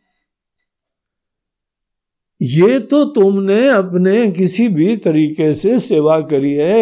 एक यज्ञ के अनुष्ठान में तुम्हारी आहुति है। तुम्हारी आहुति और बाद में तुम पंडित जी को दक्षिणा देते हो, किसी गुरु को दक्षिणा देते हो, क्या वो बराबर है क्या? इतना तो ज्ञान रखो। महाराज जी, आप लोग तो मांगते रहते हैं सदैव। अरे हम मांगते क्या रहते हैं? हम तो तुमसे पूछ रहे हैं, दक्षिणा जानते हो कि नहीं जानते हो? ज्ञान के बाद जब तुम धन्य हो, कृतार्थ हो तो अपनी धन्यता की अभिव्यक्ति। यज्ञ हो गया है। तुमने भी आहुति दी, तुमने भी सेवा करी, हो गया काम अच्छी तरीके से। अब तुमको व्यक्तिगत रूप से क्या लाभ मिला है? उसके लिए तुम अनेकों को एक्सप्रेस कर रहे हो अपनी धन्यता। बगैर ऐसी दक्षिणा के कोई कार्य सफल नहीं होता है। आज की स्थिति तो ऐसी है, लोगों को दक्षिणा का पता ही नहीं है। ये पता होना चाहिए, बड़ी सुंदर चीज़ है। और दक्षिणा सदी वो पैसे से नहीं होती है। आप प्रणाम करके अपने ज्ञान के लाभ के लिए दो शब्द कहें, ये दक्षिणा हो सकती है। और दक्षिणा में वस्तुतः जो भी हमारे गुरु आदेश करें, वो करना पड़ता है।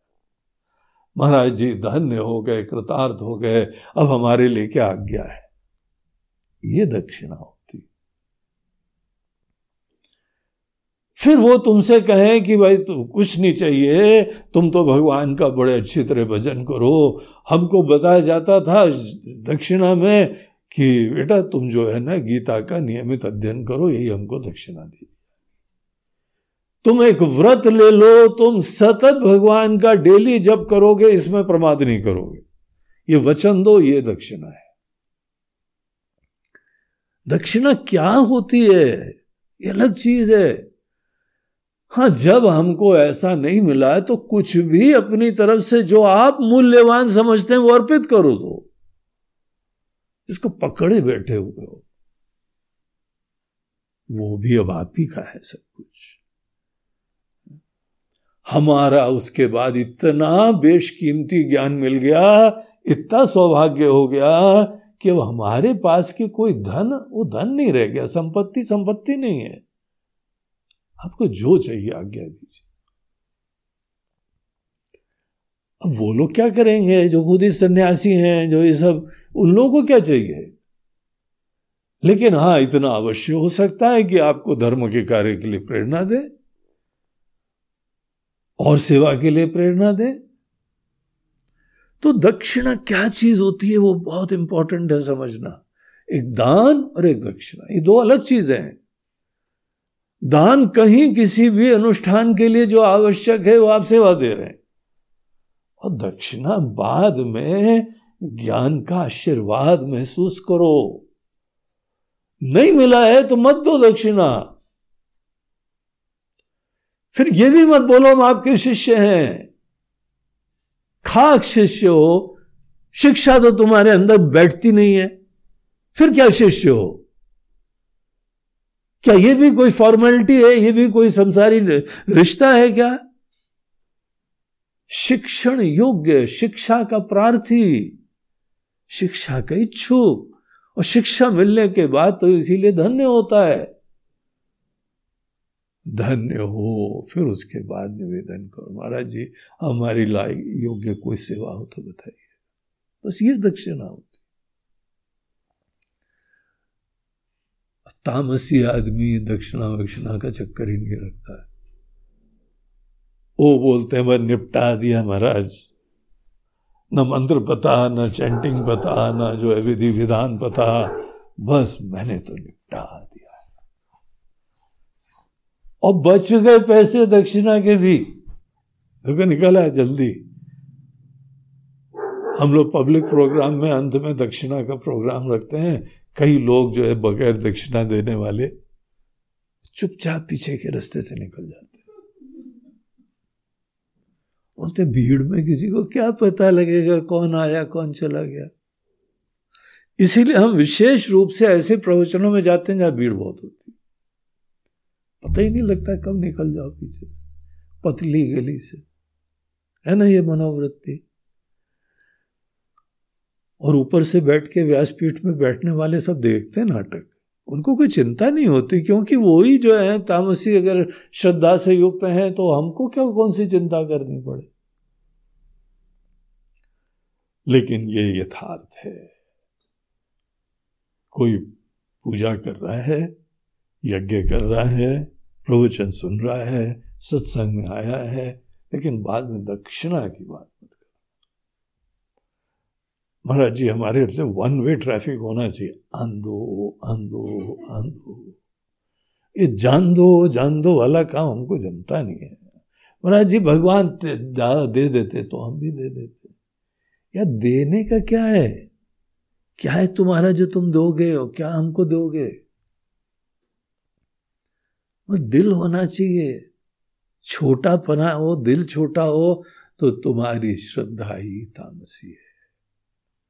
तो अदक्षिणम। ऐसे लोग श्रद्धा विरहितम यज्ञम तामसम परिचक्षते। तो देखो, पूजा हो रही है। यज्ञ हो रहा है, तामसी है। फिर बाद में बोले, महाराज जी, आशीर्वाद। अब आशीर्वाद हम क्या देंगे? तुम्हारी जैसी श्रद्धा हो, भगवान तुम्हारे ऊपर कृपा करे। तुम्हारी श्रद्धा तुमको जो गति प्रदान करे, भगवान से हम प्रार्थना करेंगे कि फुल थ्रॉटल में करें, फुल गियर लगा तेज़ी से कर दे। अब तुम चाहते हो क्या हो, ये तुम जानते हो, हम जानते हैं। महाराज जी आप भी जानते हैं? समझ गए हम? सेवनटींथ चैप्टर की कृपा से हमको समझ में आने लगा है। कि तुम्हारी श्रद्धा कैसी है। पूजा कर रहे हो, हम भ्रमित नहीं होते, हम इंप्रेस नहीं होते। तो ये जो है, ये चीज़ यहाँ बताई, उसके बाद जो है तपस्या के बारे में बताते हैं। बोलते हैं, तपस्या पहले तो तीन प्रकार की होती है। शारीरिक, वाचिक, मानसिक। सब चीज़ों का डिटेल बताते हैं। बड़ा इंटरेस्टिंग चैप्टर है। हाँ?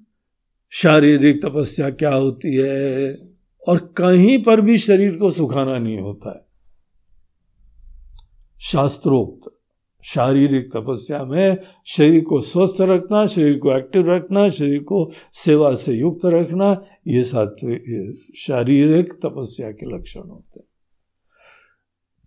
चुस्त दुरुस्त रहो एक्टिव रहो, सेवा से युक्त रहो। तुम तपस्या कर रहे हो, तुमको पता नहीं। और जो वाणी है, वो अच्छे कामों में प्रयोग करो, अच्छी बातें बोलो, बस यही वाणी की तपस्या हो जाएगी। मन तुम्हारा प्रसन्न रहे, शांत रहे, ये जो है मानसिक तपस्या हो जाएगी। तो ये तीन प्रकार की तपस्या का बता के फिर से यहाँ पे इस तपस्या के तीन प्रकार भी बोलते हैं। बोलते हैं कई बार जो है वो श्रद्धा आदमी, तपस्या कर रहा है। लेकिन उसके पीछे मोटिवेशन क्या होता है? सात्विक व्यक्ति का लक्षण हर धरातल पे होता है, वो काम बहुत अच्छी तरह से करता है, उस कर्म मात्र में आशीर्वाद देखता है। तपस्या हमारी स्वस्थता का पर्याय है। शरीर हमारा स्वस्थ रहे, वाणी हमारी सुंदर रहे, मन हमारा प्रसन्न रहे, इसके लिए कौन से फल की बात करें हम? यही तो फल है। ऐसी स्वस्थता, प्रसन्नता, यही फल है। लेकिन कोई लोग इसको फल नहीं देखते। तपस्या करने के बाद कोई और फल की इच्छा हो। तुम जिस समय तपस्या अपने आप में बड़े प्रेम से कर रहे हो, बगैर फल की आकांक्षा के, ये स्वस्थता का पर्याय है। तो वो सात्विक श्रद्धा है। अगर तुम ये कार्य कर रहे हो किसी अन्य फल की आकांक्षा से तो वो राजसी हो जाएगा। किसी भी तरीके से पीड़ा वीड़ा दे दाखे कुछ भी करो तो तब जाके वो तामसी हो जाएगा। और ये चीज़ अब नेक्स्ट लेवल के ऊपर भी तपस्या के बाद दान में भी भगवान बताते हैं कि जो व्यक्ति बहुत अच्छी तरीके से ध्यान देता है, सजग रहता है, किसकी हम सेवा कर सकते हैं, मदद कर सकते दातव्य दातव्यमिति दानम ये तो देने योग्य है, सौभाग्य है, हम अगर अपने लिए जिए तो क्या जिए? एक गाना भी है ना? अपने लिए जिए तो क्या जिए? वही दान की भावना होती है। हमारा प्रिविलेज है जिस दुनिया में, जिस समाज में रहे, जिस देश में रहे, वहाँ पे सबका हित करें, सबका कल्याण करें। इस एटीट्यूड से सेवा को देखता है। दान और देता है, अपनी मेहनत की कमाई से देता है। देशे काले च पात्र चो बहुत सेंसिटिव रहता है। किसी को देना, सबके सामने जाके देना तो उसको छोटा पना दिख, अनजाने में भी ना लगे। ऐसे सेंसिटिव होके करता है। देश, काल, पात्र, सब चीज़ों में ध्यान देते हुए। और जो व्यक्ति उपकार के लिए, फ़ायदे के लिए, लाभ के लिए, किसी फल के लिए, कोई दिखावे के लिए, और बड़ी मुश्किल से दान तो बड़ी मुश्किल से निकलता है। तो समझ लो बेटा, तुम्हारे मन में जो है ना, रजोगुण बहुत प्रधान है। ये रजोगुण के लक्षण होते हैं। तुम्हारी श्रद्धा जो है राजसी है। और जो व्यक्ति कोई संवेदना न रखे देश काल का भी ध्यान न रखे, अदेश काले यदानम अपात्रे भ्यश्च दिए थे गलत आदमी को दोगे। बगैर सेंसिटिविटी के दोगे। ऐसा व्यक्ति जो है, तामसी होता है। इस तरीके से यज्ञ, दान, तप और आहार। ये सब दृष्टिकोण से हम लोगों को भगवान ने बताया है। ये दैनंदिन कर्म है, हर धार्मिक आदमी करता है। उसके पीछे एटीट्यूड क्या है, वो तुम्हारी श्रद्धा का सूचक होता है। और एक चीज़ यहाँ अंत में और बताते हैं कि जो आदमी श्रद्धा से युक्त है, लेकिन वो जानता है कि अभी वो शास्त्र को नहीं जानता है। तो पता एक लक्षण और दिखाई पड़ता है। उसके अंदर दोष की संभावना भी मन में पता रहती है। महाराज जी, हम पूजा कर तो रहे हैं, लेकिन जानते नहीं है। हम ये काम कर तो रहे हैं, लेकिन जानते नहीं है। अपने अज्ञान के एहसास के वजह से समस्त कार्य के बाद वो मन में भगवान से प्रायश्चित कर्म करता है, प्रार्थना करता है। भगवान जाने अनजाने कोई भी गलती हुई हो, क्षमा प्रार्थना करते हैं। क्षमा प्रार्थना अपने अज्ञान के एहसास के वजह से होती है। जिनके अंदर अपने अंदर अज्ञान का एहसास ही नहीं है, जो हवा में हम तो सब जानते हैं। हम तो दुनिया को बताने वाले हैं। दुनिया को जगाने के लिए जा रहे हैं, हम तो सब समझते हैं। ऐसे लोग भले शास्त्र के बारे में बात कर रहे हो, वो लोग जो है, उनकी श्रद्धा अभिमान जनित है। विनम्रता नहीं है उनमें। थोड़ा बहुत पढ़ लिया है और सब ज्ञानी हो गए। ऐसे लोग की श्रद्धा के उपरांत भी कभी शास्त्र का ज्ञान नहीं होगा। जिसका प्याला भरा हुआ है, उसमें क्या भरा जाएगा? तो इस तरीके से जो सात्विक व्यक्ति होते हैं, वो बाद में एक मंत्र का प्रयोग करते हैं। उनको मंत्र शास्त्री देते हैं, उनके बड़े बुज़ुर्ग देते हैं, उनके संत महात्मा लोग देते हैं। सब कार्य करने के बाद हाथ जोड़ के भगवान से प्रार्थना करते हुए ओम तत्सत। इस मंत्र का प्रयोग करते हैं, जो इस भावना से करते हैं कि भगवान हमने यथा संभव अपनी बुद्धि से, अपनी भावना से, अपनी शक्ति से करा। लेकिन हमको पूरा पता है कि हमको नहीं पता है, इसलिए गलतियाँ हो गई होंगी। महाराज जी, कुछ जाने अनजाने गलती हो गई हो तो कृपया हमको क्षमा करिएगा। हम बालवत प्रयास कर रहे थे, कोशिश कर रहे थे, अपनी भाव पुष्प अर्चित कर रहे थे।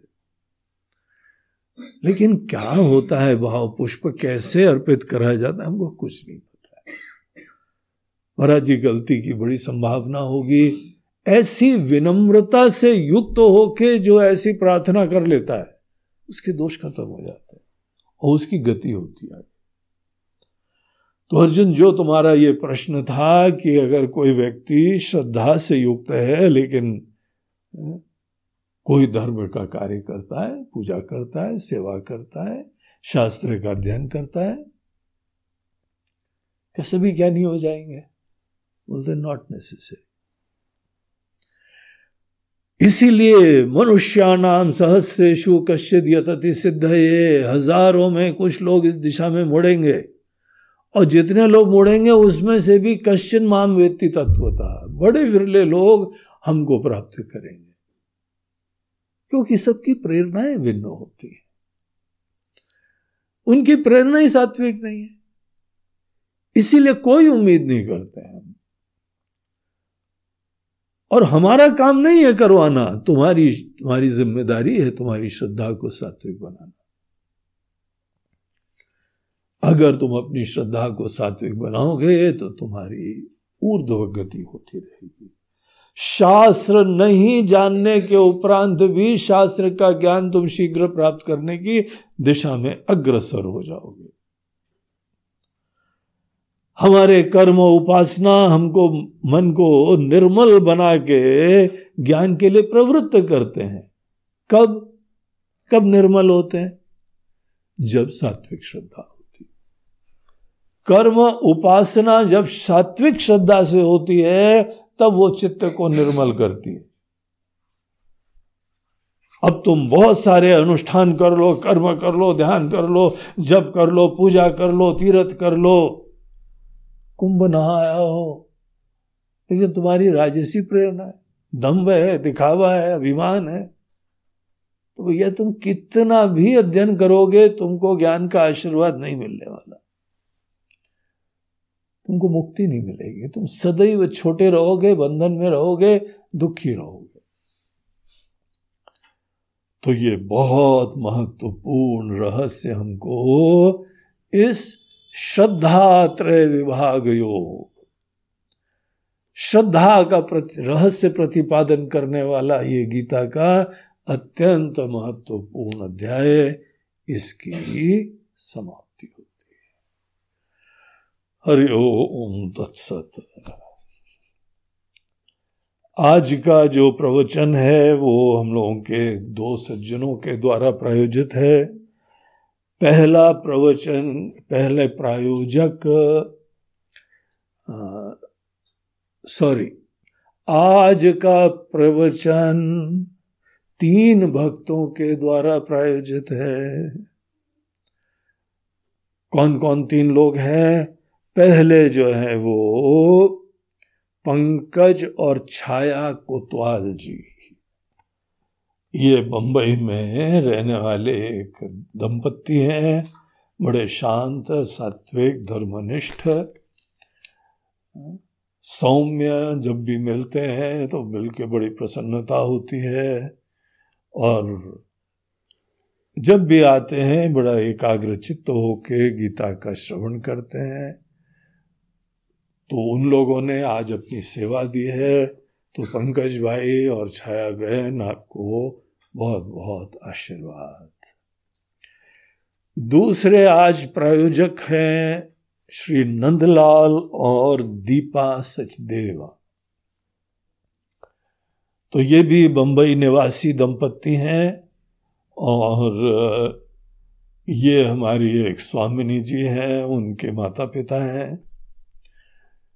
तो जब ऐसे सन्यासी संतान को जन्म देने वाले सोच लो अच्छे धर्मनिष्ठ व्यक्ति हैं, तभी घर में ऐसा कोई आएगा। और नियमित रूप से भगवान का भजन पूजन करते हैं। तो कुछ भी हो जाए, वो जो उन्होंने नियम बनाया हुआ है, पूजा का, आरती का, सेवा का, बड़ी निष्ठा से, बड़े लगन से करते हैं। मुक्त कंठ से करते और देखा देखी मैं घर के अंदर छोटे जो बच्चे लोग हैं ना, वो भी सब करने लगे और वो भी आके बैठते हैं पूजा में। अब क्यों बैठते हैं, ये वो जाने और उनके दादाजी जाने। लेकिन वो बैठते हैं और पूरा सेवा करवाते हैं, पूजा करवाते हैं और बाद में प्रसाद खाते हैं। और प्रसाद खिलाते भी हैं जाके। सबको जो है जा जा के प्रसाद खिलाते हैं। पूजा के बाद सबको प्रसाद खिलाने से सबकी बुद्धि प्रसन्न होती है। इसीलिए घर में किसी के बुद्धि गड़बड़ हो, ना उसको डबल प्रसाद खिलाना चाहिए। ये ट्रिक है। प्रसादे सर्व दुखा नाम हानि रस्योपजायते। प्रसाद खिलाने से सब दुखों की हानि होती है। गीता में भगवान ने कहा है। इसीलिए कोई अड़ोस पड़ोस वाले भी बड़े विकारी हो ना कि जाके प्रसाद देना। कोई नेबर बड़े मुसीबत वाले हों, राम राम राम राम राम राम लो प्रसाद दो प्रसाद। सब बुद्धि ठीक हो जाती है। ट्राई करना है। तो नंदलाल जी और उनकी श्रीमती जी दीपा, उनको बहुत बहुत आशीर्वाद। और, तीसरे जो है वो इन्हीं की पुत्री। सबसे छोटी पुत्री अमृता। अमृता और उनके पति आदित्य। बड़ा अच्छा नाम है। आदित्य सूर्य की तरीके से। तो अमृत एक है और एक आदित्य। क्या भगवान ने बढ़िया जोड़ी बनाई? हाँ? तो अमृता और आदित्य अबरोल वो अपने एक पुत्र। बड़ा प्यारा सा पुत्र है और हमारा बड़ा मित्र और भक्त भी है वो। हमसे मिलने ज़रूर एक बार आता। उनके मम्मी पापा आए नहीं आए, वो जिद करके बोलता है गुरु जी आए जाना है। और गुरु जी के लिए चॉकलेट भी लाता है वो। ऐसा भक्त है। तो अव्यान का जन्मदिन है 25 जनवरी को। तो उसके लिए उन्होंने भी आज की सेवा दी। सबको बहुत बहुत आशीर्वाद हरिओम